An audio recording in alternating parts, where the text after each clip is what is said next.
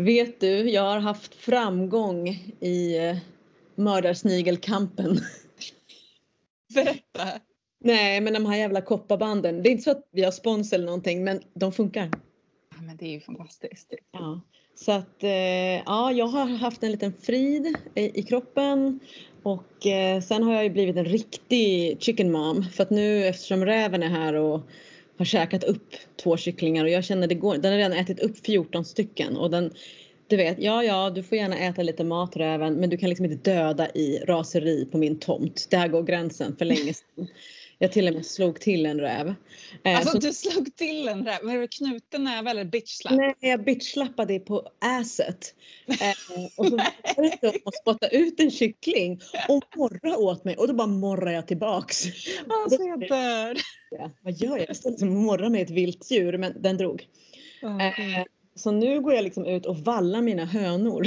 Och det är inte bara jag som duttar med mitt djur alltså? Nej, nej och jag vill också bekänna till dig Eldin att jag har ju haft så här, åh djur, jag kan inte förstå djur men det kanske är hönor som är min grej. Åh, alltså hönor är amazing. Jag har också haft hönor och gud det var så mycket. Jag hade ingen räv, jag hade en råtta som kom och tog kycklingar. Ah oh, shit alltså. Alltså jag, vi hade värsta kycklingkyrkogården och jag grät så mycket. Alltså de gav mig så mycket sorg de där hönsen och kycklingarna. Alltså tyckte de bara jag tyckte de bara liksom hela världen var som emot dem.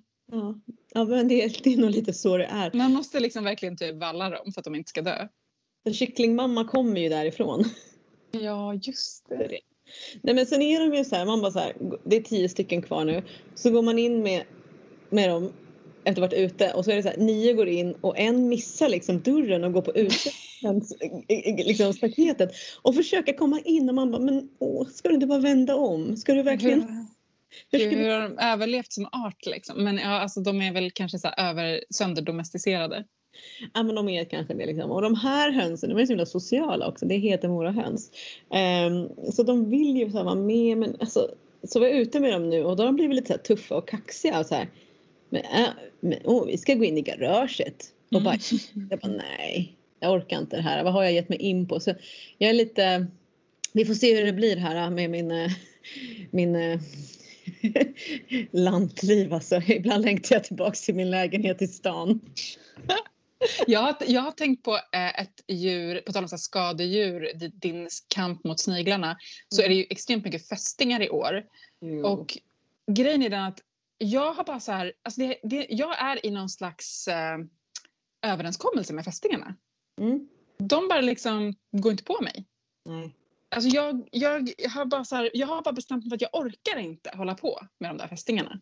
Och så, så, här, så, bara bestämde jag mig för att jag, men okej, jag skiter i det här. Jag bara kör på. Jag vill, jag vill springa i högt gräs. Det är typ, om inte jag får göra det, varför lever jag ens då? Mm. Typ. Så men, jag bara springer runt i liksom allt högt gräs med bara, bara ben och bara så här, men ni får bara inte bita mig liksom. Och så bara gör de inte det. Det är jättekonstigt. Nej men det är nice one. Alltså jag har exakt samma upplevelse med myggor. Mm. Jag ska försöka med fästingar men, men eh, de är ju liksom så här, de bara åh hej är du här? 40 stycken på ett ben direkt så här. Men jag känner när de, de fäster sig inte på mig men jag känner när de kryper så jag borstar bort dem liksom. Mm. Alltså god damn it alltså. Det, det är jobbigt att vara människa sommar 2021. Och särskilt när man försöker vara en eh, priestess of nature samtidigt. Stackars oss! Alltså då, nu, nu känner jag verkligen att det är dags att presentera dagens gäst för det blir så himla bra. Eh, liksom, det blir så himla bra, vad heter den? Oh, nu Kon kontrast. Ja, exakt, exakt. Ja, det känns som att våra problem är liksom ganska små i jämförelse här. Nej men vi ska välkomna en person som är eh, engagerad i urfolksrättigheter. Man har sina rötter i Peru, mm, tillhör quechua-folket och engagerad i så här, global feminism, lärare på Färnebo folkhögskola med en levande andlig praktik med, med rötterna hos quechua-folket. Carmen Blanco Valer. Hej Carmen, välkommen som sommarpratare.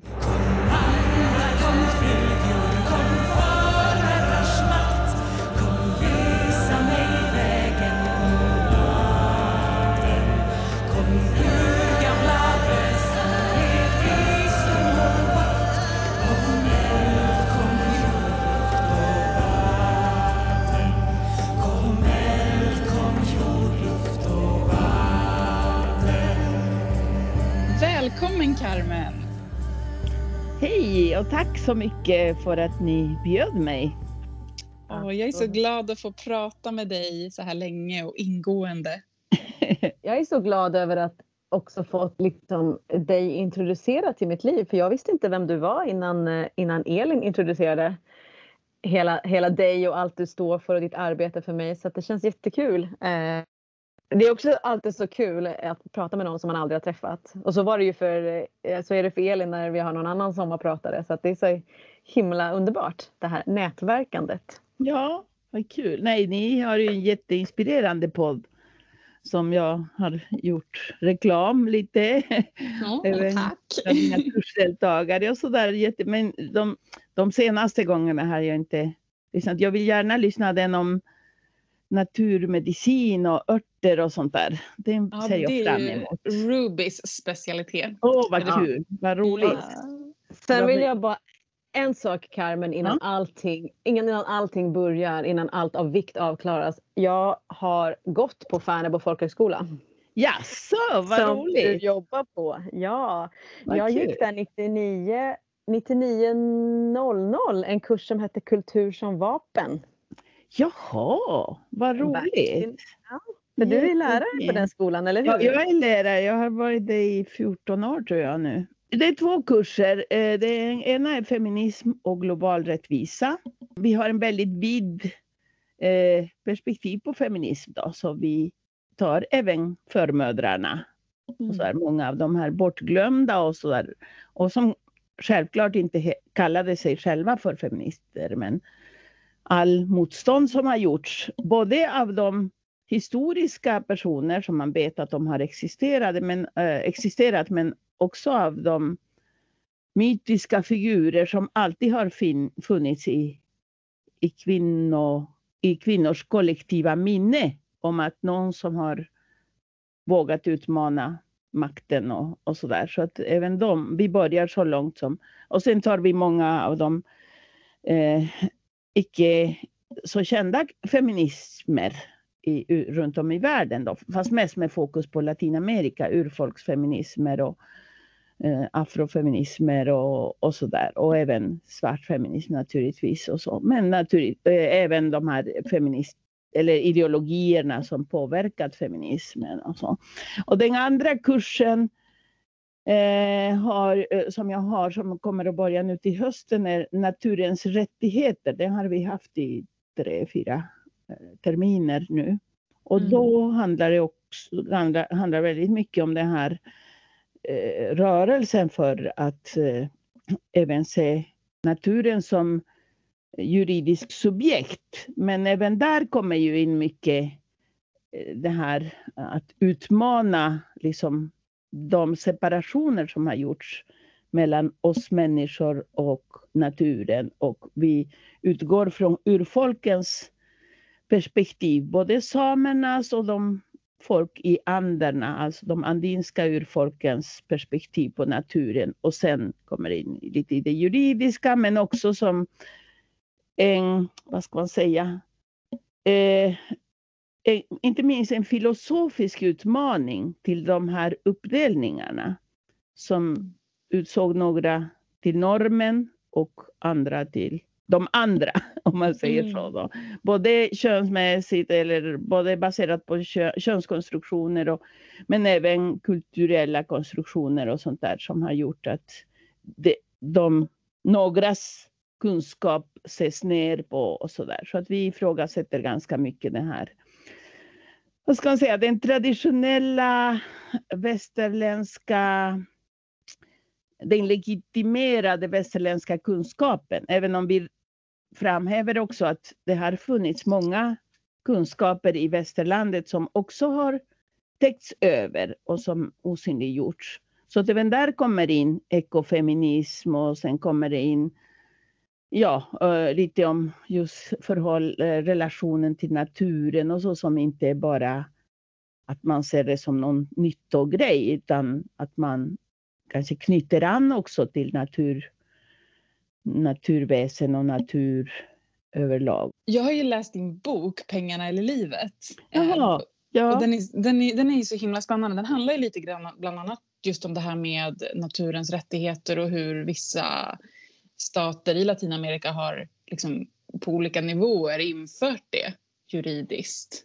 Precis, och det är mycket det det här handlar om också, samt svårigheterna då. Svårigheterna att tillämpa det och inte minst visa att dessa, det här med naturens rättigheter växte fram som en del av en större dröm eller en större vision om ett samhälle som, där alla kunskaper är lika mycket värda.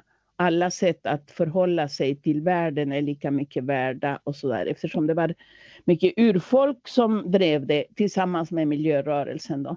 Så det är inte bara juridik. Eh, jag tycker mig mm. märka ibland här i Sverige att många, eller nej inte många kanske, men några av dem som kommer till kursen vill bara veta om det juridiska och är mindre intresserade av de sociala processerna och av urfolks sätt att se på världen. Eller så är de bara intresserade av urfolks sätt att se världen och väldigt exotifierande och väldigt sådär att man görs till idoler ungefär.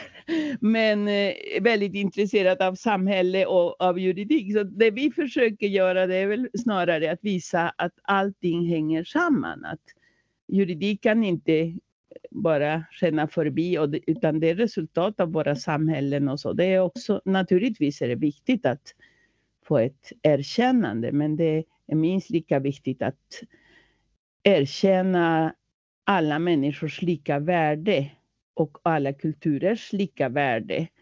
Och, och även, det, ja, även det andliga, även det kroppsliga och liksom utmana de där eh, separationer som, som, som ledde till att naturen blev en ting. Liksom. Att, att naturen blev eh, bara, det ser som det är nu när vi pratar om naturresurser, liksom, att man ser det som bara som utvinningsbara resurser i oändlighet och, och så där utan några hänsyn till alla, alla varelser som får illa av det. Inte bara människor utan även alla fiskar, alla insekter, all, all biologisk mångfald. Liksom. Så, och sen inte minst utmana våra deltagare då att vara att uttrycka sig också på ett kreativt sätt.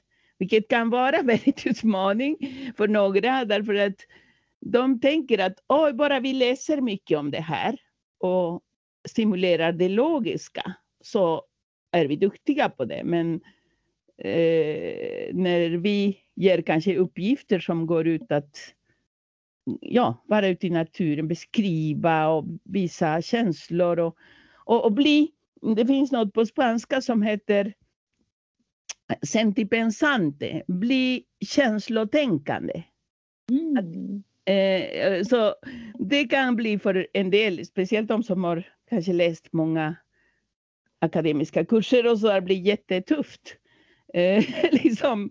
Men sen tycker de att det är kul. Liksom. Och sen andra som har haft kanske sina styrkor på den sidan tycker snarare wow, äntligen! Liksom, att jag behöver inte skriva en uppsats utan att jag kan uttrycka mig genom att måla, genom att dansa, genom att det, allt det där. Även i praktiken eh, bli en hel människa. Liksom, att helas, eh, inte helas bara från sår, från smärtor, utan även helas eh, som en hel människa. Liksom, att vi både känner och, och tänker och, och, analyserar men också ibland bara agerar och, och, och så. Så det, det är roligt. Det, det är kul att jobba med sådana frågor. När jag hör dig prata så tänker jag mycket på en, en vän till mig som flyttade från Argentina till Sverige. Eh, aktivist och feminist och hon blev väldigt liksom, chockad kan man säga när hon kom till Sverige för att hon liksom säger men svensk feminism har ingen kropp. Vi kan inte prata om kropp i svensk feminism. Precis. Det är liksom bara, bara intellekt, akademisk, eh, det är bra texter och så men kroppen, it's not there. Vad säger du om det när jag säger det? Ja, jag kan väl uppleva lite så. Eller om det är kropp så kanske det bara vissa delar av kropp till exempel. Det kanske, eh, i alla fall när jag var ung och gick in i feminismen eller kom i kontakt med feminismen. Det var grupp 8-tiden. Eh, och så gammal är jag att jag hör även till den svenska feministiska historien på det sättet. Och då kanske var väldigt mycket eh, visa kroppsdelar, om man säger så, till exempel klitoris, eh, mens eller sånt. Och vilket var bra naturligtvis, men det var inte kroppen som helhet. Och, och, för oss, för en del latinamerikaner var ju lite förvånansvärt för att just för att man kanske var trött på att ses som bara de delarna. Förstår du? Att vi tyckte att men hallå, kommersen, speciellt på den tiden var det ju porrfilm eller porraffärer och, och då kände man, hallå, feminismen ser oss också bara som de delarna av kroppen. Eh, och inte andra. Och dessutom för, varför en del av våra kamrater. Jag har fortfarande jag har kontakt med en vän som hon tog avstånd från feminism för att, men det har ju mera med personligt öde att göra därför att de sa vi håller på att kämpa för de som var kvar och som blev torterade och som blev kanske massvåldtagna av militären. Det hade hon också utsatts för. Och så kom vi till ett sammanhang där de bara pratade om sin egen orgasm. Och, och just då, förstår du, det var, men det var inte feministernas fel utan det var väl snarare två olika verkligheter i världen som mötte. Och då, vi trodde att vi skulle få stöd av dem för att eh, tala om för världen, det här håller på att hända våra kamrater. Vi är här, vi är skonade nu, men det här håller på. Och de var bara besatta av sin egen eh, värld. Då. Men det, det, det händer ju ibland oss också. det mm. kan hända även mig ibland, till exempel på jobbet när man ska gå så här rundor. Uh, jaha, hur är lägesrundor? Och min, min läge är ju inte min egen läge bara, utan det är min familj i Peru, det är covid i Peru som har redan dödat 200 000. Det är eh, Colombia som håller på. Så att jag vet inte, jag vet aldrig, ska jag säga läget på riktigt eller ska jag ta bara min svenska läge? Ja, det är fint, det är soligt och jag håller på med min trädgård typ. Så alltså det, det är dilemma liksom.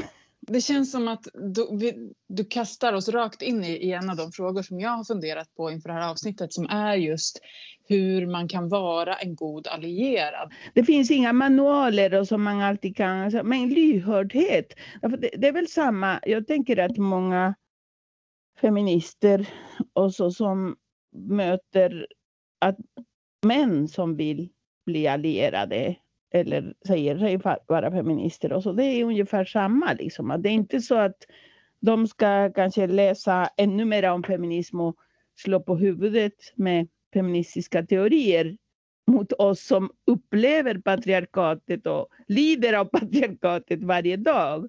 Och samma sak med rasismen. Liksom, att det, ibland är det mest att lyssna och ibland är det mest att, att eh, ja, backa när man känner eh, att, eller ja, kanske backa om man känner att man har gått eh, över gränsen. Men sen är det ju så att vi kan ju också hålla på och glädjas jättemycket och det kanske är det också att ibland när vi, det är inte så att när vi träffas att vi bara pratar om eländet och så där. Förra gången hade vi träffat och då var det en Eh, en av, jag är med i en feministisk kollektiv, eh, latinamerikansk, alltså separatistisk. Eh, och, um, och där, vi pratar inte ett dugg om Colombia, men vi sjöng colombianska sånger och vi visste att i det gjorde vi den colombianska kamraten bland oss mm. sällskap i sin smärta ändå. Och det var ingenting som vi sa, nu ska vi göra så, utan det blev bara vi visste att 80 procent av hennes tankar var där borta och så där. Så förstår du? Så det beror väldigt mycket på sammanhang och, och självklart också. Jag har ju eh, glädjen både därifrån och, och härifrån och, och så där. Så även jag måste ju alltid tänka. Sen är det ju så att eh, kanske det som är problematiskt ibland är att vara i minoritet. att det är alltid jag som ska påminna om det finns en värld också förutom vår egen lilla bubbla, skolbubbla eller vår lilla vardagsbubbla. Utan det, det, känns lite tungt. Men om man vore flera, till exempel om, om jag hade också en palestinsk arbetskamrat, en, eh, ja, från någon annan del, då skulle jag kanske känna, hen vet att just nu, eller jag kanske skulle i mellan raderna läsa att ja, den berättar om att ja, allting är bra, det är soligt och jag var och badade, men den personen har säkert också rädslan för kusinerna som bombas ner och sådär. Det är mera så, det är mera att känna mm. den där ensamheten i, i känslor kanske mer än i logiken. Mm. Jag tänkte på en grej med det här med god allierad liksom för att eh, det tänker jag vi ska prata om också så här eh, kulturell appropriering och vi rör oss ju väldigt mycket i en i en andlig värld och där har det ju tagits friskt åt höger och vänster.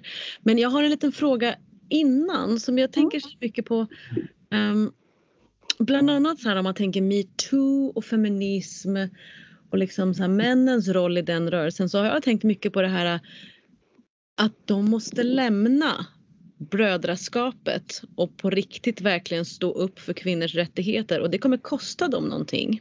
Precis. Mm. Eh, är det någonting som då kan man liksom applicera det det, kommer kosta position och det kommer kosta att de blir skrattade åt och så Det, kanske inte, det är inte exakt likadant om man pratar om minoritet men, men just det här att man måste lämna någonting för att stå upp för att vara allierad tänker jag.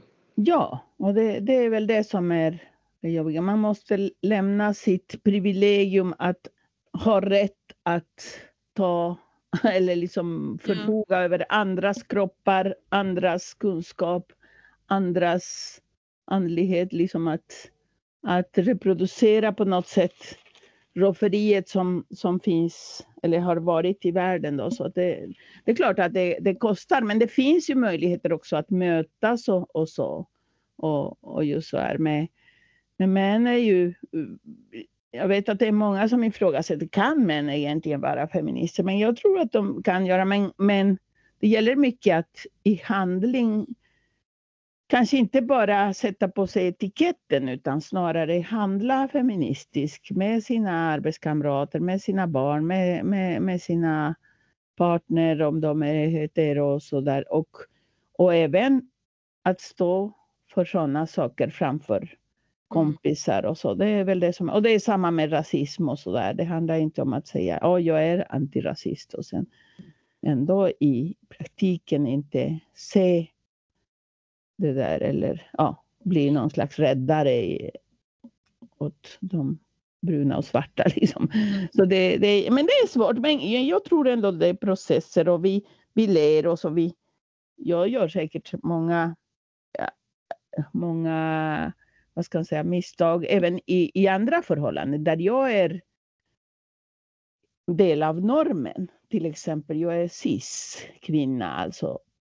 Och då är det säkert många blinda fläckar jag har som jag kanske plantar till mig. Och, och sen, jag försöker hela tiden påminna mig om sånt liksom, och tänker, jag undrar, liksom vänder på saken och tänker, hur skulle jag känna om då, till exempel bara det där när någon kan säga Åh, jag älskar er indianer eller jag älskar er urfolk. Åh, jag älskar er. Och så är det sådana grejer att även jag kan ibland, liksom, om det är någon person som är trans, och jag åh, liksom gör stor show av det om det är en transperson.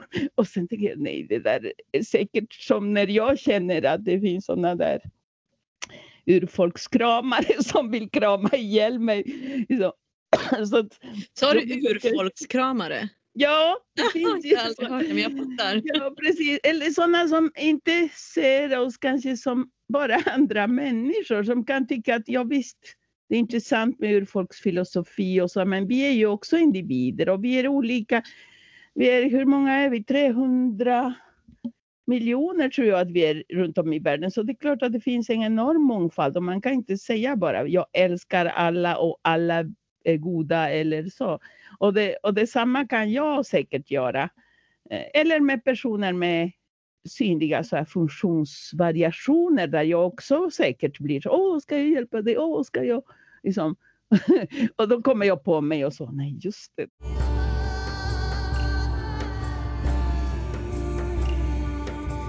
Alltså vi har ju svängt oss med det här ordet kulturell appropriering en hel del i den här podden och nu gjorde vi det igen. Och jag tänker att så här, just för lite tillgänglighet, så här, ska vi försöka förklara vad det är?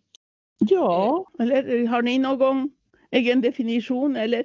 Ja, jag tänker, att, jag tänker att det handlar om att ta alltså kulturella uttryck, kulturella praktiker från en kultur som har koloniserats mm. Alltså det, att det liksom inte är ett jämlikt utbyte utan att det är liksom egentligen en fortsatt kolonisering.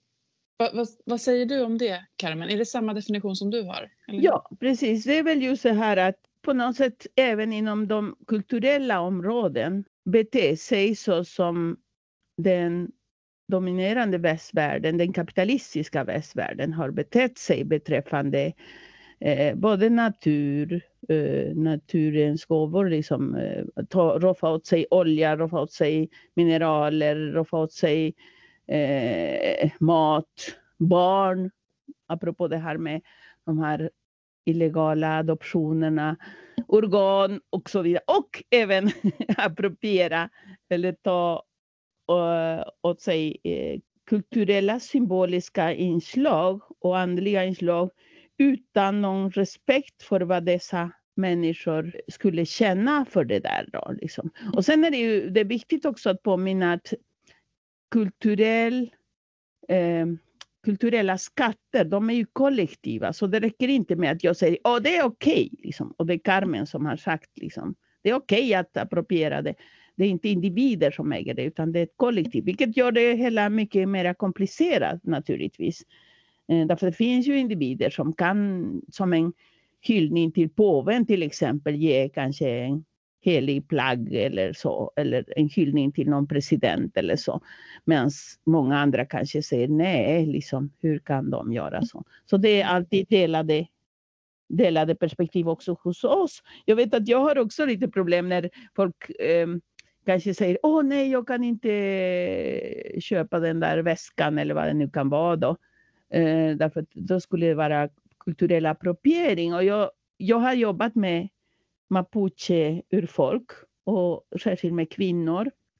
Eh, och som vars, en av deras intäktskällor det var att sälja hantverk.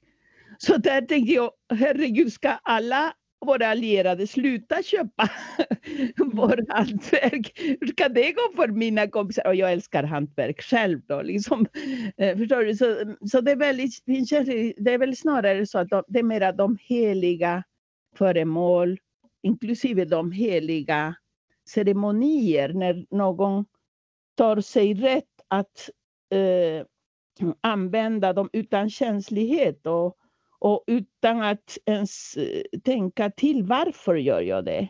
Eh, är det för att jag är på riktigt intresserad av den kulturen? Eller är det för att jag ser den som en modig accessoar?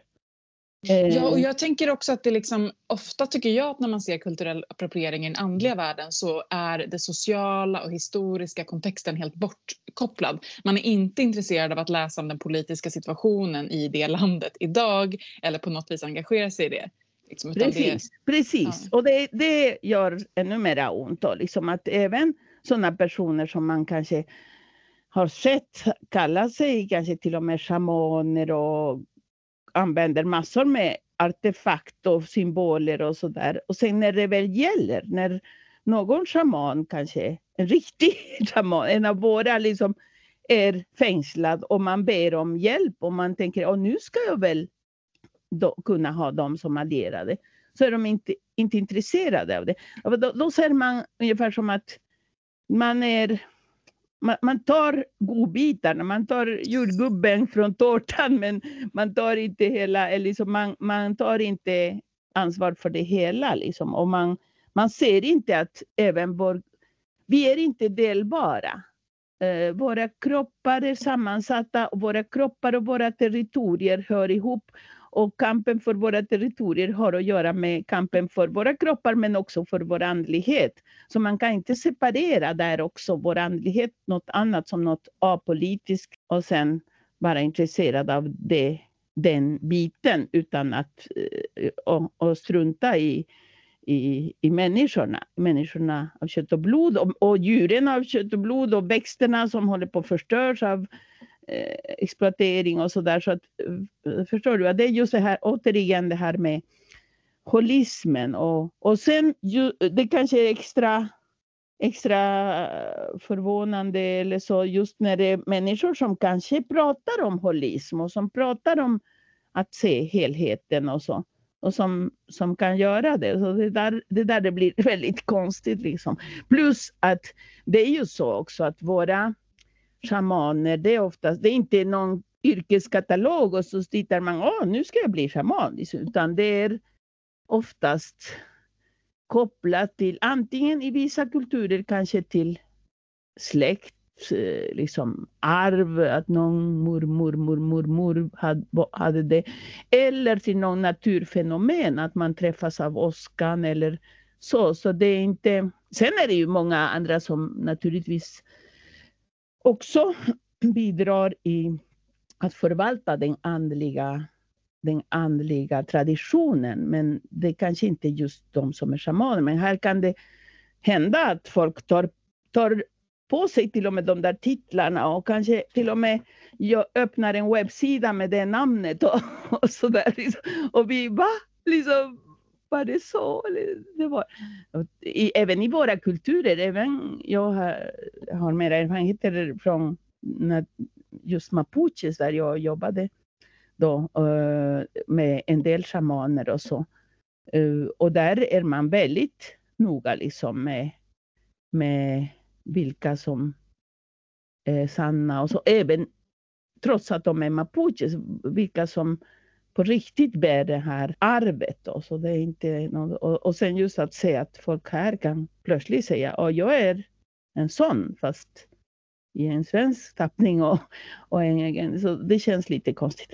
Men jag, samtidigt tycker jag det är det som är lite motsägelsefullt därför att man, man vet också att bland um, många av dem som är intresserade av det andliga finns också intresse för, man hoppas i alla fall att det finns också intresse för vår, våra kulturer. Eller åtminstone finns en viss förståelse eh, för att det handlar inte om att förändra världen bara för att fördela det materiella rättvisare, utan det handlar också om att få rätten att vara annorlunda, få rätten att se världen annorlunda, få rätten för, för mångfald även inom den egna kulturen. Jag vet att till och med jag, när jag var bland mapuches. Någon gång frågade de om det fanns mapuches här i Sverige. För de är, många av dem, det var en äldre dam, och många av dem är i så världen delar sig i mapuches och icke mapuches. Liksom. Och så finns det mapuches där. Och jag berättade om samerna och sådär. Ja visst finns det mapuches där.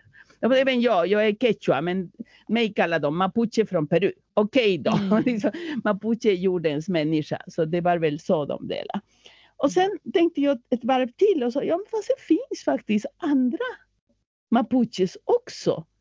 Och de är i minoritet. Och, och då syftade jag bland annat på alla dessa människor som kämpar för att, eller på den tiden kämpade för att odla organiskt och för att ha annorlunda, för att ha en viss del av andlighet. Och, av, och så, så att jag tänkte faktiskt på Jaha, liksom, och de är väldigt, liksom, de är väldigt utsatta. De, är vi minoritet, är, liksom, är urfolk minoritet i, just i Chile då, i Peru är vi majoritet, men så är de ännu mera i minoritet i en omvärld som dissar alla, inklusive de så kallade progressiva människor, kanske dissar och är rädda för alla sådana uttryck. På den tiden då, eh, 90-talet, så där, liksom. jag kom ju också, jag hade ju en bakgrund inom vänstern och visste hur sådana rädslor, skepsis och så. Sen nu har jag hamnat i ett parti där, där det finns häxor också. Man kan säga att man är häxa och bara med i partiet, så det är fantastiskt. Liksom. Men på den tiden var det mera hårdkokt vänster liksom så här. Men, eh, men så det, och, och då, det var roligt för de blev nyfikna. Jaha, och hur, hur, hur har de överlevt? Gömde de sig?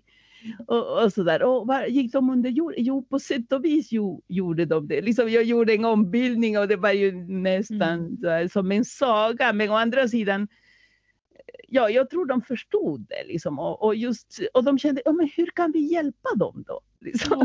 Så det var jättefint. Ja, det var jättefint. Alltså var, oss då alltså? Ja, precis, precis. Ni som gjorde motstånd mot positivismen, ni som gjorde motstånd mot att avskäla naturen.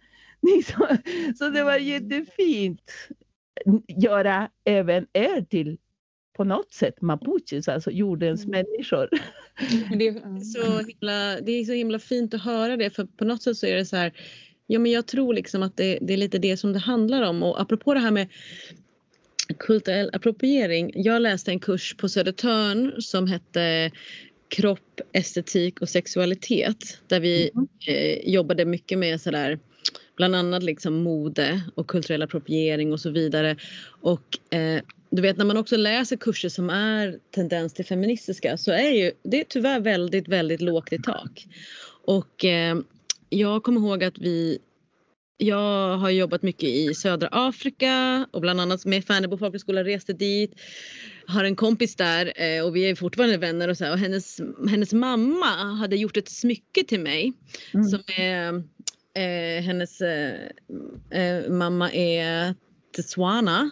Mm. Hennes pappa är Zulu och ett jättevackert smycke som är mm. så här, mm. men det är verkligen det är verkligen ett, ett Titswana-smycke.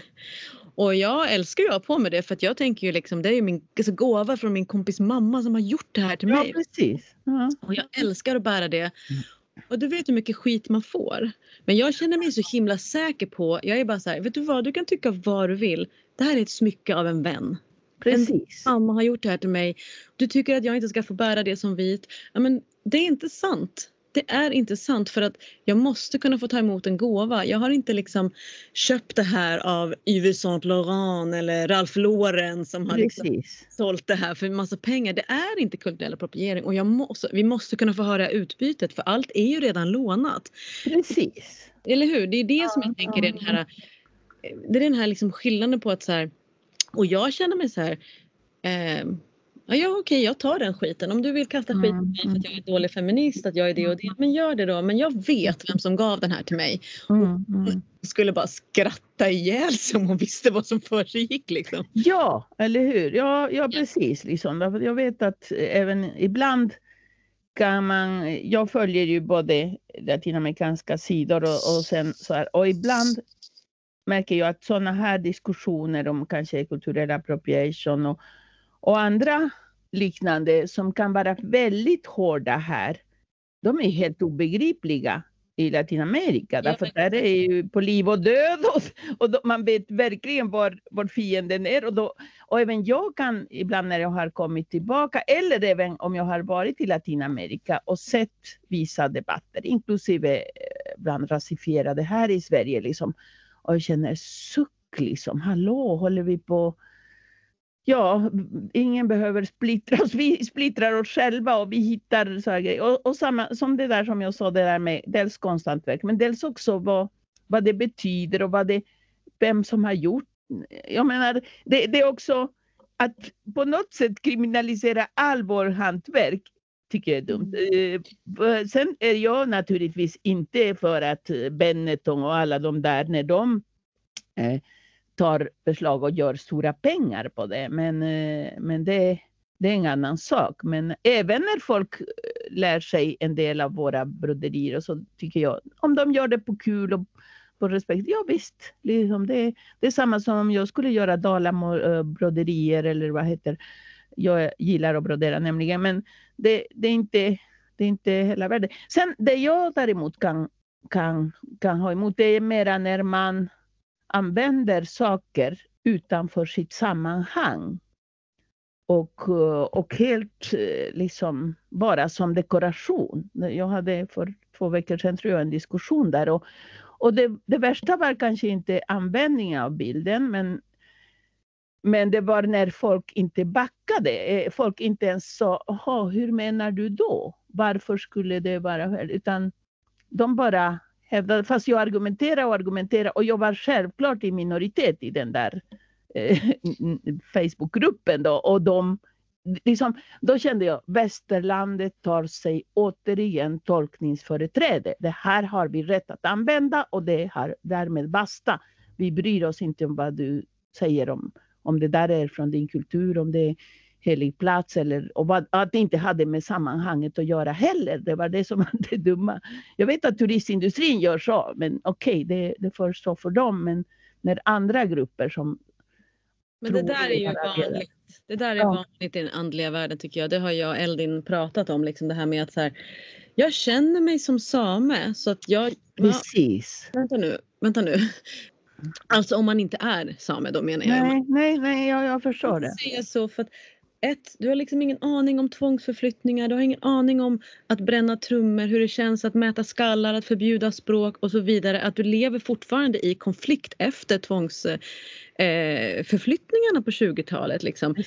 Du kan inte känna dig som same, det går liksom inte. Och jag tycker att det kommer tillbaka jättemycket till det du sa i början Carmen, det här med så här, vad kan man göra som typ god allierad? Det är så här, lyssna, backa. Alltså det är så här, mm, vi kan mm. tatuera på handen. Liksom. Precis, det är så här, bra minnesregel.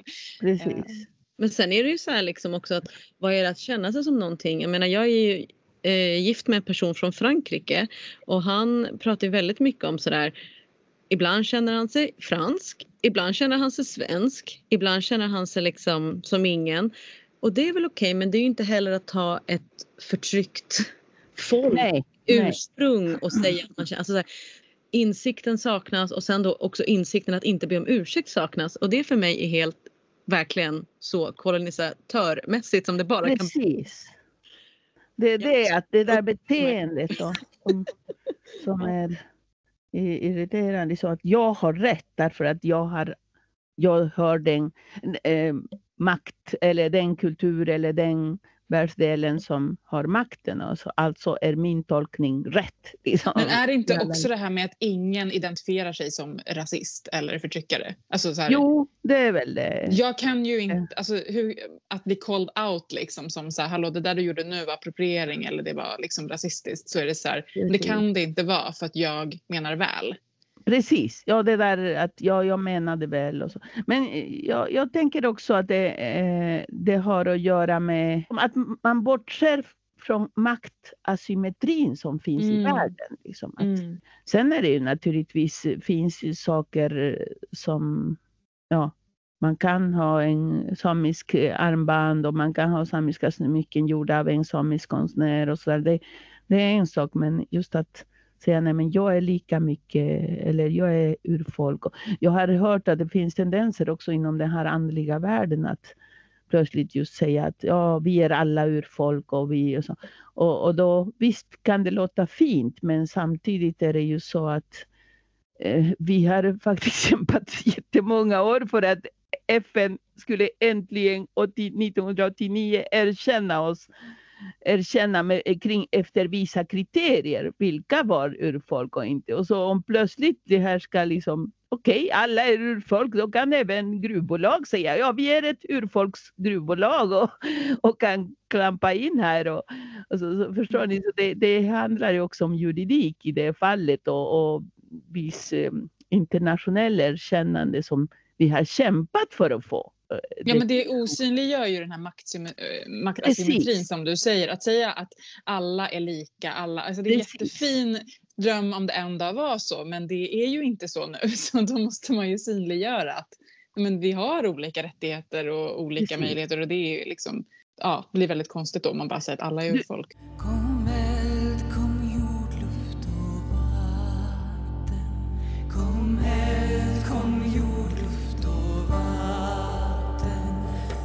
fråga till dig som vi har funderat på det är det här med eh, alltså synkretism kontra kulturell appropriering. För att liksom, som jag uppfattar det som i Latinamerika så finns det stor synkretism i, liksom, i andlighet och religion.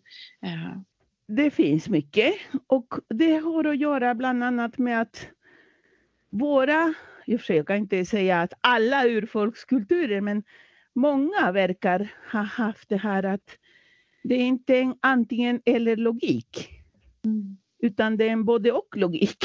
Mm. Så att man ser inte motsättning. Jag vet att en del av dessa motsättningar, eller liksom, man skapar inte motsättningar och en del av dessa skapade motsättningar insåg jag inte förrän jag kom till Europa eller, som, eller när jag var tillbaka till Peru till exempel med min man som är svensk och han kunde inte förstå varför en vattenceremoni så fanns det plötsligt eh, kors där.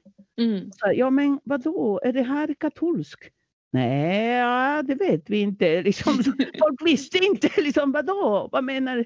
Nej, men förstår du? Att det var så. Och, sen, och det var inte, vi har också kors, så här mera fyrkantiga kors. Men det var inte de, utan det var mera katolska kors. Och jag märker hur jag med åren har också blivit lite fyrkantigare. Mm. att jag har hos några vänner som, hade en, som kämpar för att försvara en lagun i, i södra Ecuador och som dessutom har någon slags urfolks kvinnospa. Wow. Ja, fast även ni är välkomna. Eller de hade, jag vet inte hur det är nu. Men därför de sa, om vi ska leka och kämpa för Moder Jords hälsa måste vi också vara eh, friska och må bra och sådär. Så där hade de massor med så naturmedicin och lite mys-mys. Och där i deras altare, där fanns det eh, en Buddha mitt i allting. Och jag, Mm. oj, vad gör den här gubben här ungefär? Liksom. Men det där vet vi ju att, vi vet ju att vikingarna gjorde ju det också. Man har hittat en buddha-staty i en vikingagrav. Jag tänker att det är så-? Ja, jag tänker att det är så typiskt det här liksom politistiska folk, alltså det, den här som du säger, när motsättningen finns liksom inte utan Precis. Men det är heller inte appropriering därför att det handlar inte om att så här, nu, kolonisera och ta utan det handlar om som vikingarna hade så handelsutbyte liksom och då var det så här, ja, Precis. den här Och där- guden verkar vara bra på det här. Precis, och där ha- hade den hamnat genom att det var en person som var buddhist som hade kommit och stannat där några veckor. Och då hade det varit ett utbyte och så lämnade hon den som gåva. Så att även där var det en sån där en relation bakom det hela. Inte att de hade gått och köpt, åh nu ska vi köpa en Buddha och ha det, som jag har ibland sett i inredningsaffärer och sådär, eller inredningstidningar där de har buddor kors och tvärs. Och jag tycker, gud, undrar hur buddhisterna tänker kring det här. Liksom, speciellt trädgårdsinredning verkar vara inne med buddor. Och tänkte, usch, liksom. Mm. Men, ehm, men just där, liksom, att det, när det är och, just det som du lyfter fram, det är sant det här med att det är politeistiska. Det är ingen som är häftigare än någon annan. Det kan finnas mäktigare gudomligheter, till exempel för oss är Moder Jord, Pachamama då, som är alltet. Eller det är inte häftigare utan det är mera att hon inbegriper allt och alla. Liksom. Mm. Och det, Ja, och jag läste också att, eh, jag kommer, nu kommer jag tyvärr inte ihåg vilken bok, men jag läste om att både Pachamama och Mama Kila, det var bara väldigt lätt för ursprungsbefolkningen eh, i Anderna där att bara, det är Jungfru Maria, det är ingen skillnad. Precis, precis. Och, och samma sak som att man kan prydda Jungfru Maria med Mm. potatisar och med majsar och sådär, därför de är också heliga. Mm. Och, de är, och just det där med Pachamama som du säger, många av den, våra Jungfru Marior ser ut som berg. Därför Mm. berg är ju heliga också, så deras mantel är sådär, de blir som en triangel. Det är inte smala eh, jungfruar, utan det är sådär triangulära Mm. jungfruar. Och då är det också för... Sen är det ju så också att förtrycket och förföljelsen för våra tron gjorde också naturligtvis att eh, folk var tvungna att klä ut det gudomliga hos oss för att komma undan. Så att eh, till exempel när man besöker med en guide eh, katedralen i Cusco. Eh, jag känner, eller kände en kille som var också väldigt kunnig i den andinska kosmovisionen, alltså vår filosofi och andlighet och så. och han visade massor med sådana symboler som man annars ser inte med blotta ögat om man säger så, om man inte kan. Och han gick tittade här och tittade i detaljer att de hade försökt hålla. Och sen berättas det om en Madonna, därför det finns ju massor med madonnor, men det var en Madonna som var väldigt populär eh, på 1700-1800-talet och hon hade väldigt många anhängare och de gick i procession och sådär. Men någon gång, jag tror det var 1700-talet, och någon gång upptäckte de att under Madonnan, i, under alla dessa mantlar och kjolar och allt möjligt, eh, så fanns en figur från våra gamla gudomligheter. Så att egentligen när de gick i procession var det med den gudomligheten. Wow. Bara att, ja okej okay då, nu tror då alla det är Madonna. Så, liksom. så, så, det finns mycket sånt också. Så man vet mm. inte, det är inte bara att, att man var inkluderad, utan man kanske tvingades att mm. vara inkluderad. Det kanske var till och med så att man tvingades att ha kors.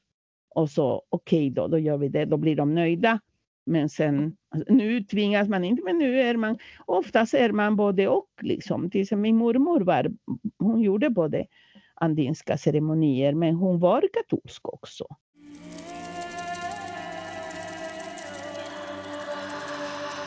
Under Evo Morales, när han satt som president i Bolivia, och han är ju själv urfolk, men han var från början inte en medveten urfolk om ni förstår. Liksom, han, han var egentligen facklig ledare och det var så han blev känd och det var så han valdes.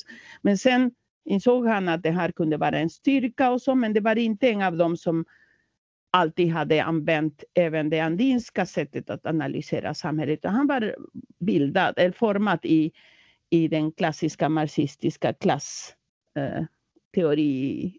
Eh, men i alla fall sen började under hans regering dyka upp massor med i samma, eh, stadssammanhang. Mycket av, de andinska, av den andinska kulturens eh, symboler och ritualer och även i ministerier och så. Så plötsligt mm. staten mm. tog mycket av det. Men ja, många tror jag såg som sympatisk och så. Och då kanske var det, det i det här sammanhanget som en del hade det mera som som smink. och samtidigt kanske man fortsätter eh, oljeborrningar och gruvborrningar. Så, men mm. det är väl både och. Å ena sidan, jag tycker ändå att det var viktigt med Evo Morales att det blev ändå en kulturrevolution i den bemärkelse att plötsligt stod det i den bolivianska grundlagen, det nya som, som skrevs med deltagande på, under deltagande processer av urfolk och, och fackliga organisationer och kvinnorörelsen också, eller feministrörelsen och sådär. Eh, då var det ett erkännande av att Bolivia är ett plurinationell stat. Och i, i grundlagen citeras hela tiden för Gud och för Pachamama. Och för Gud, förstår ni att det, mm. man tar hänsyn till det. Och samma sak är det i Ecuador då, att där både det här samhällsparadigmet, det goda livet och, och, och Pachamama och, och, och, så, och, och även den kristna guden nämns så, för att visa att i det här landet finns både och. och då, det är så. Och sen var det ganska typiskt också att när en fascistisk grupp eh, kuppade bort honom. Bland det första de gjorde var just att bränna urfolksflaggan och, och, och fördriva. De sa just det, de använde det ordet. Nu fördriver vi Pachamama från regeringspalatset. Liksom. Och sådana där grejer. Så att för, även tydligen för, dem, för fascisterna och för eh, högerextrema var tydligen det där irriterande. Då. Men det, jag tycker det är väl jättefint att Pachamama finns med i, i juridiska texter och grundlagen och så vidare. Men det är också fint om man lever efter det, att man mm. försöker i alla fall, liksom, även om det är svårt i en sån värld som vi lever. Men att man inte använder Pachamama bara som smink.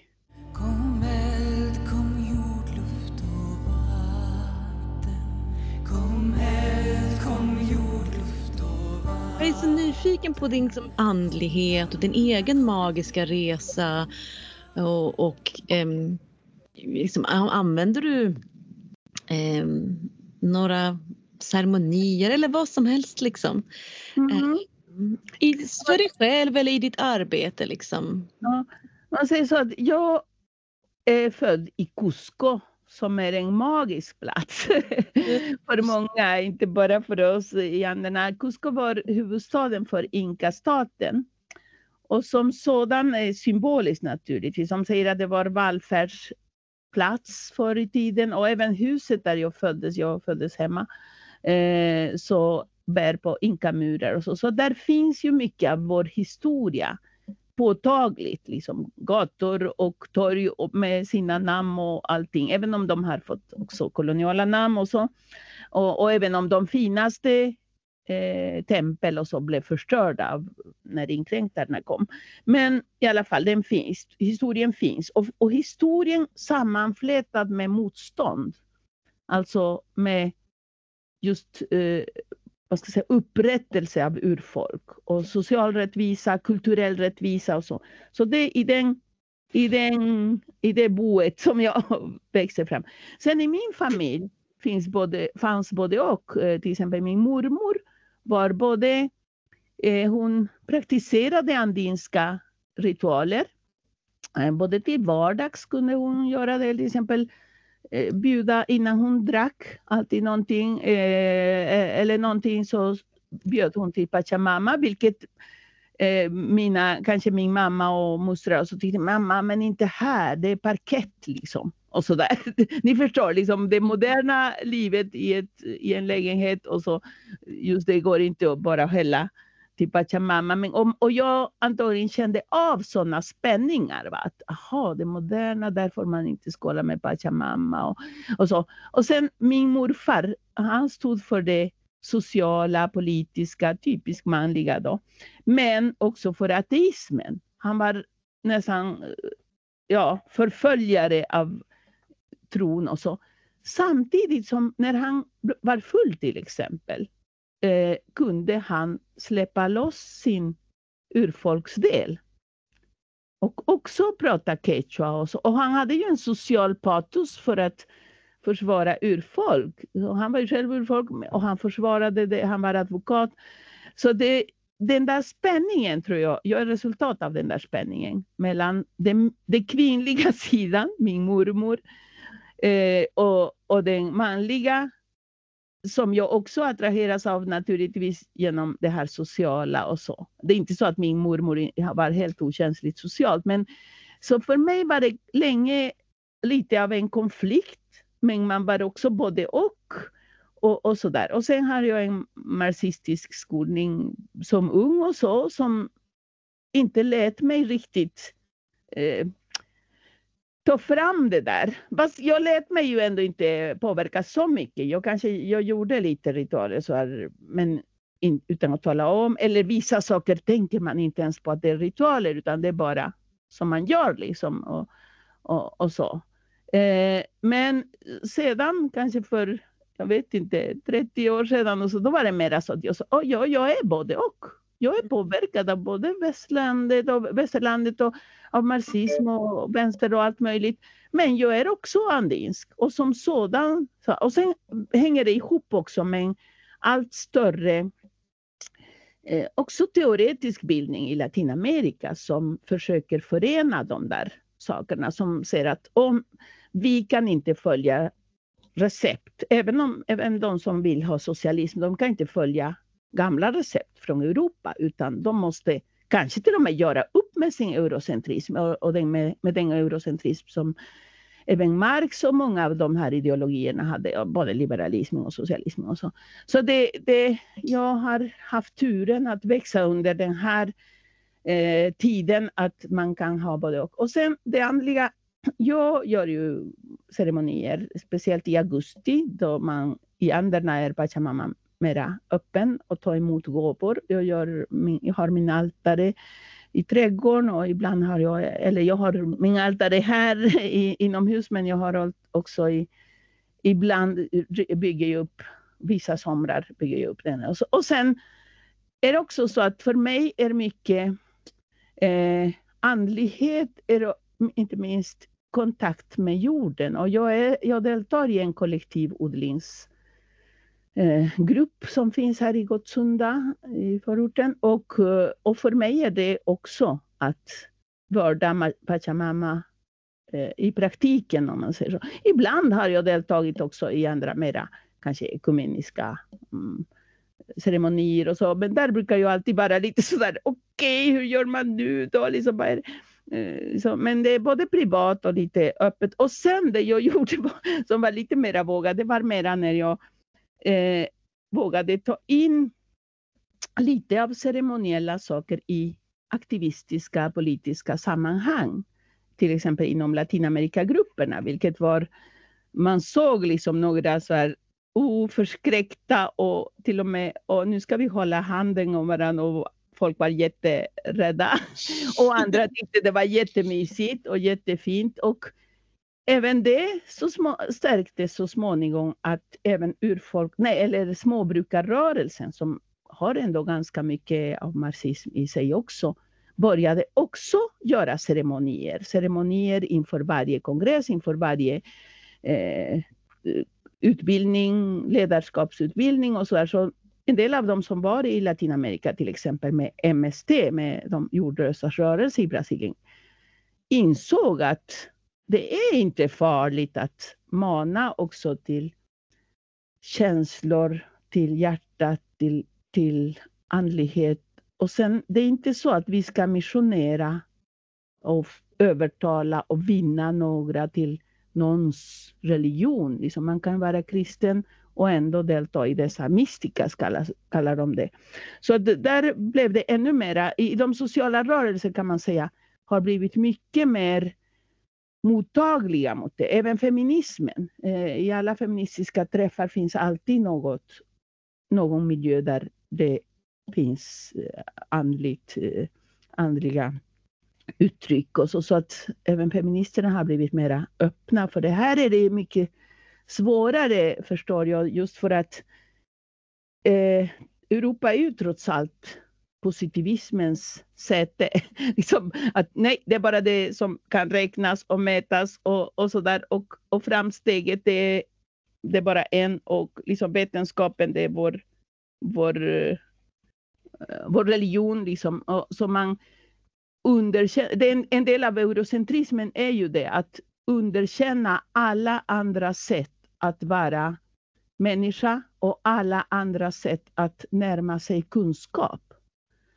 Och uh, därför tänker jag är det i den globala syd som många av de här eh, gränsseparationer börjar utmanas just för att man ser att oj då, det här, även det här att vara hårdkokt ateist var en del av det eurocentriska sättet att göra om oss, att assimilera oss. Att, så att nej, nu vill vi inte det längre. Och det finns rörelser som till, exempel zapatisterna som kan förena både samhällsbygge, eh, utmana makten, också med ceremonier och, och, och sådär och appellerar till. Och, och de säger ju en annan värld är möjlig.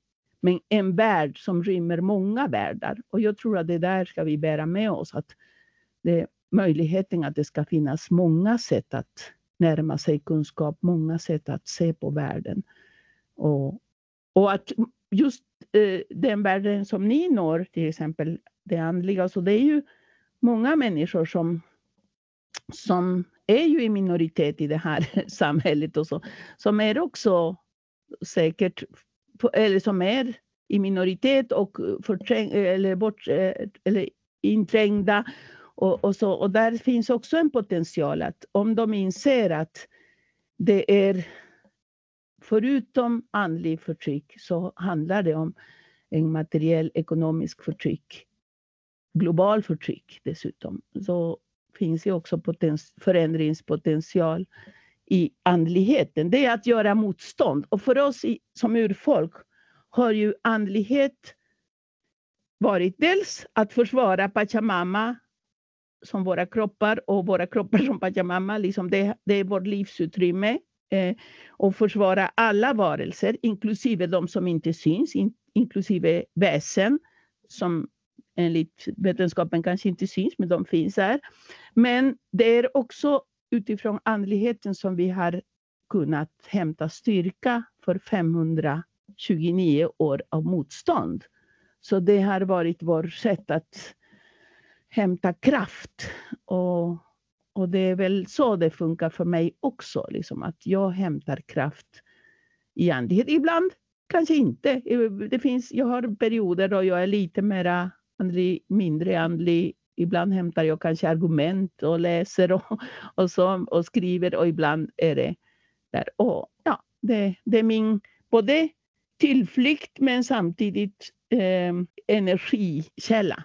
Så himla fint. Jag tänkte bara berätta en rolig liten anekdot innan vi slutar. Min son har ett Quechua-namn. Jaha! För att min man, han eh, älskade Peru, han är från Frankrike. Han reste i Peru när han var ja. ung jättemycket och ville inte åka hem. Och så hörde han namnet Inti. Jaha, vad fint! Ja, ja och ja. så träffades vi tio år senare och så sa han till mig jag vill att vårt barn ska heta Indi. och, då sa jag, och han sa Indi till mig. Så sa jag, Indi, det älskar jag jättemycket. Och sen så kom han tillbaka och bara, jag hittade min gamla bok och det stod Inti. Jag bara, nej men Inti känns lite som inte. Jag hade ingen aning. Det Just det, på svenska. Jag har aldrig tänkt på det. Och sen på finska är Inti är polis. Så jag bara, vi får bli Indi.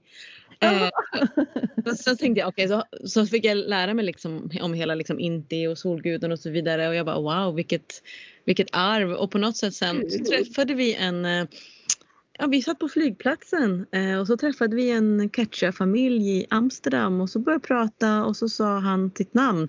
Och då sa den äldre mannen Ah, Inti. Jag bara, det är Inti då, jag vet inte men hur i alla fall inspirerat av av Inti heter han. Vad fint. Mm. Så att eh, det känns så här så att eh, det var min ingång till Quechua, alltså det här ordet. Jag hade ingen aning. Jag visste ju om ursprungsfolk men jag visste inte vad de hette. Ja. Så, att, eh, så blev det med det. Okej. Okay, eh... men, men vänta, har inte Carmen en fråga till oss? Just det, jag hade en fråga. Om det är någon gudinna från min kontinent, förutom Pachamama, som ni känner till? Ja, jag älskar, jag vet, jag vet, får jag säga. jag är så dragen till Mama Kila. Jaha, vad fint. Det är kvinnornas eh, beskydderska kan man säga. Vi ja. hör ju till Mama Kia. Mm.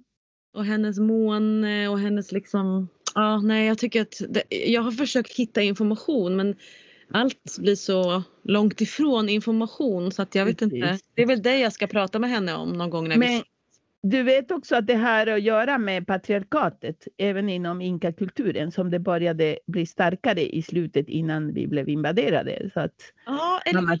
ja visst, det var en sol, vad ska man säga, solförmörkelse.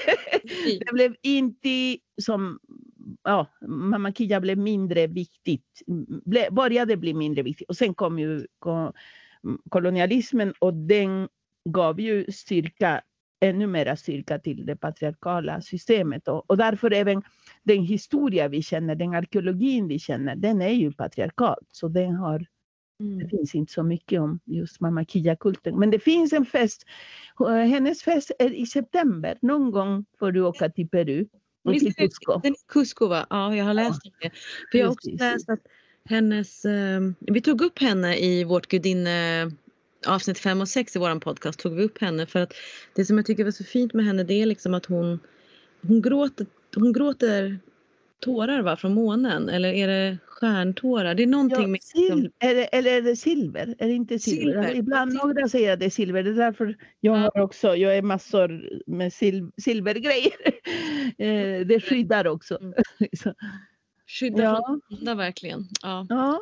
Så förlåt men jag har verkligen här, det var vill... roligt att ni kände någon, eller att du kände någon. Därför det var det jag tänkte att hur pass avkoloniserade är de i sin gudinnesamling. Jag har faktiskt inte hört det där avsnittet så jag, jag får göra det. Mm.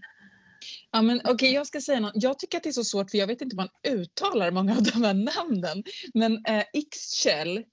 Ja, ja, ja, och vet du att den här zapatistturnén till eh, Europa, den mm. sker i Ixchels namn. Nej, är det sant? Ja, det är så. Åh, jag, ska skicka till dig. jag ska se till att översätta lite av hur de... Ixchel står också för regnbågen. Ja, De har precis. tagit det som symbol just för att alla färger är lika mycket värda. Liksom. Vad Mångfalden och fint. sådär. Så det är jättefint. Ixchel är ju Maya-gudinna. Ja. Ja. Och hon är, jag gillar henne därför att hon, är bo, hon har bildats både som ung och hon, ibland är hon ung och ibland är hon gammal. Och som ung är det ju så här fertilitet och liksom det klassiska. Va? Men eh, sen som gammal, eh, skröplig och sådär så är hon istället symbol för visdomen som vi kvinnor har när vi blir lite äldre. Mm. Så att jag känner mig representerad av henne eh, nu i den andra varianten. Då. Så det, det är roligt. Alltså det känns som att vi skulle vilja ha tillbaka dig i ett avsnitt där du bara berättar om sånt här Bara om gudinnor och kvinnor, ja precis. Ja, och även motståndskvinnor som Ja! både var gudinnor, eller man vet inte om de var gudinnor eller människor eller både och. Eller ja. så. Ja, vi skriver in det i våran poddplanering. Det är bestämt nu. Ja, bra. Så nu så eh, tänker vi att du får följa med oss in på Völvans spådom. Völvans spådom.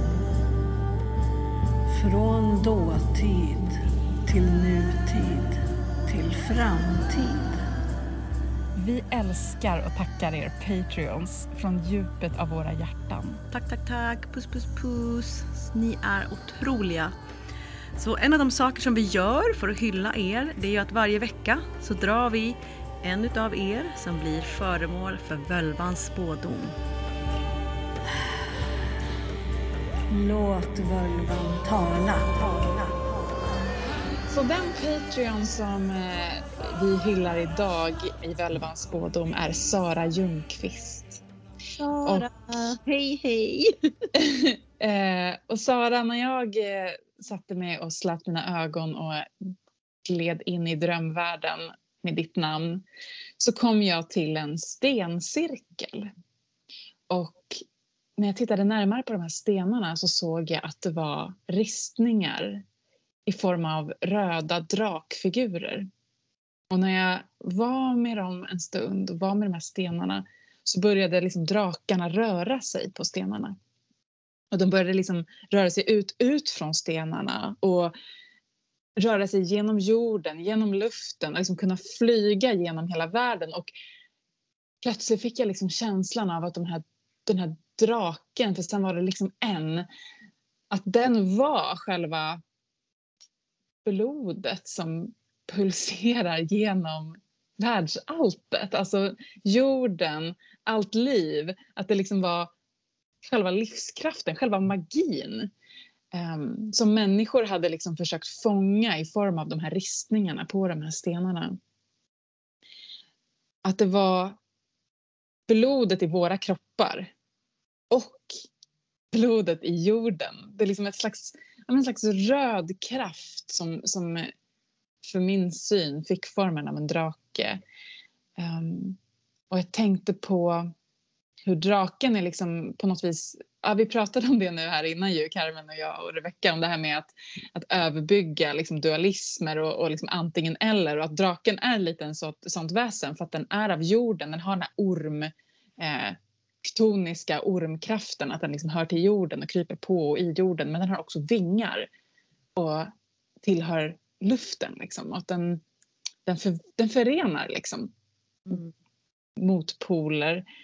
Um, på samma sätt som också man pratar om i, i, inom tantra, man pratar om kundalinikraften, att liksom i oss själva för, liksom förena vår, det jorden i oss. Liksom, man ser det som en orm som ligger slingrad i vårt bäcken och som, man kan, som kan resa sig upp genom ryggraden och liksom veckla ut sina vingar upp mot himlen.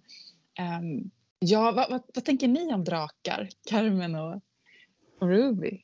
Jag personligen är väldigt eh, fascinerad av, av drakar på det sätt, liksom, exakt som du beskrev på slutet, som den här eh, symbolen för oanad kraft och oanade möjligheter. För att eh, det finns ju också alltså, i myterna, det är isdrakar, elddrakar, det är vattendrakar. De är stora, de är små, eh, de ligger liksom och, och ruvar på skatter ehm, jag tror liksom att också att de alltid måste dödas i senare medeltida berättelser och så vidare. eh, Och, och även lite tidigare. Det har jag alltid undrat alltså. Varför ska man alltid döda den där draken? Varför kan man aldrig förhandla med draken? Jag tror inte på det. Utan jag tänker att draken är bara en symbol över en kraft som vi nästan bara så här, eh, det är bäst att få bort den för jag kan inte hantera den, den är så jävla stor. Men det är det som egentligen är, när den väl börjar flöda i oss så har vi de här liksom fucking superhero heroin powers. Så jag är så djupt fascinerad av drakar. Och även att i många österländska kulturer så är draken a happy one. Det är verkligen lyckodrakar. Mm, just det. Men här i, i väst så är det liksom akta dig för draken. Behöver Ja, en ända sedan den grekiska, det finns ju redan en grekisk myt så är det liksom Apollon som dödar Python och vi har i Sigurd Fafners bane i nordisk myt så det är ju faktiskt innan kristendomen. Jag tänker att det är en del av en patriarkal kultur ja, att döda drakar. döda draken, den är bara too much. Passa Ja. inte in. Va, va, hur är det med drakar i, i den andinska kulturen? Anderna, jag, jag tror inte det finns drakar. Eh, Däremot ormen är för oss helig då, eller den representerar underjorden. och i den, jag kommer att tänka på när du sa att flygande, också att i, i aztekernas kultur, mayas kultur, och så finns ju den här den befjädrade ormen. Så Mm. den är ju, det är ju Quetzal- Quetzalcoatl som är en gudomlighet och som, ja, med quetzalvingar och, och, och quetzalfågel när den flyger. Det, är, det ser ut som en orm nästan. Ja, ni kanske har hört talas om Tupac Amaru. Ja. Eh, en, ja, det finns både Tupac och sånt där, men Amaru är ju orm. Så att till och med en av våra motståndsledare var, eller två av våra Mm. motståndare som hette den store ormen. Tack så mycket för ja, ett fantastiskt avsnitt också för oss att få lyssna på för vi får bara luta oss tillbaka och ta in allting. Ja, superfint och bara liksom, nej men återigen liksom. Det här eldar med att vi får bara sitta och lyssna på de här människorna vi bjudit in. Jag tycker att vi är smarta. Ja men det finns ju vissa saker som inte vi kan prata om riktigt. Alltså det är inte riktigt vår sak att prata om de saker som inte vi själva har, har levd erfarenhet av. Mm. Och bara liksom se också på något sätt hur den här eh, liksom, diskussionerna eller nej inte ens diskussioner men samtalen fortsätter på- i eftersnacksgruppen och bara får liksom ringa på vattnet. Det är ju liksom, nej det är så jävla fint. Ja men precis, ni kan ju verkligen diskutera vidare där. Eh, ni, och gå med i den om ni inte redan är det på Facebook. Förmödrars makt eftersnack. Och, och diskutera de här frågorna. Ja, ja, ja, ja. Vad ska Och- du göra nu då? Eh, nu så blir det nog lite så här. eh, Alltså jag bara, jag måste få göra ingenting. Och så här, typ nästan, jag, när jag tänker vad jag ska göra så tänker jag att jag typ ska stå stilla på en äng och bara stå med armarna upp mot solen i typ tre veckor. Jag känner verkligen att jag har levererat eh, från, eh, ja hela liksom, från förra augusti fram till sommaren. Så där är jag ungefär. Du behöver lite vila även när vi är mitt i ja. energins max. Precis, men jag tänker använder man den här energin som max så bara, vad gör vi då? Mm. Sol, bad, eh, äta goda glassar och sånt där. Mm. Du då? Jag ska gå och hoppa från bryggan här utanför. Jävlar. Det, det rinner svett om mig. Jag måste, jag måste ut och svalka mig. Ja, det är faktiskt en bra idé. Jag tror jag kör på det också. Dip, dip, go and meet, go and meet the sjöjungfru. Mm. Och, och, känner man att man nu i sommaren så här, vill ha mer ceremoni i sitt liv Ja. och känner sig lite så här, ja men alltså jag vet, jag vet, jag vet absolut själv hur det är att man ibland inte kommer för sig att göra det och att det så, kan vara så himla hjälpsamt att ha någon som liksom så här guidar en. Mm. Eh, antingen liksom IRL eller på något sätt, liksom, annat sätt. Så, så gör ju faktiskt du och jag lite sådana guidningar. Eh, Vi gör- ceremonier med, liksom, i form av video eller bara ljud. Och just nu så, alltså det, det ligger på Patreon. Och eh, det finns ju liksom alla gamla finns ju tillgängliga där. Men just nu den vi precis har släppt för ett par veckor sedan. Vill du berätta om den? Ruby? Ja, vi har släppt en eh, sommarstolståndsceremoni men det är också en sommarceremoni som handlar väldigt mycket om att, att våga ta sig in liksom i sommarens magiska slöjvärld och på djupet bekanta sig med växtriket. Det tycker jag passar så bra det vi har pratat om idag. Liksom det här med att ja, men verkligen praktiskt möta jorden och växterna som någon. Mm. Och lyssna. Backa och, och lyssna. Ja, backa och lyssna. Och där har vi också lite bonus att Olof, vår gäst i avsnitt 11, är faktiskt med och gästar. Då får man också hans röst. Det tycker jag är en extra bonus. Det är det alltid. Det är det alltid. Mm. Men då, det här är om man blir, om man blir eh, Patreon på Crone-nivå. Så yes. det kan man ju fundera på om man vill levla upp till eller bli eller någonting. Och, och man får ju massa mer på Crone-nivå också. Bland annat en hel timme med dig eller mig. Helt så här private consultation. Så himla mysigt. Ja, mysigt för oss. Verkligen. Ja, det är väldigt mysigt för oss. Alltså, vi älskar ju det. Men jag tänker att med de orden så säger jag vi syns i Ägers kammare i Heldin. Mm. Rans salar.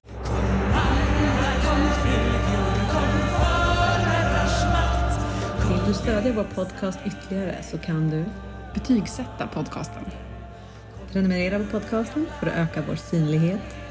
Bli medlem på Patreon så får du dessutom en massa häxiga benefits. Gå in på patreon.com formodrarsmakt. Och vill du ta del av ytterligare samtal med likasinnande, bli medlem i Facebookgruppen Förmödrars makt eftersnack.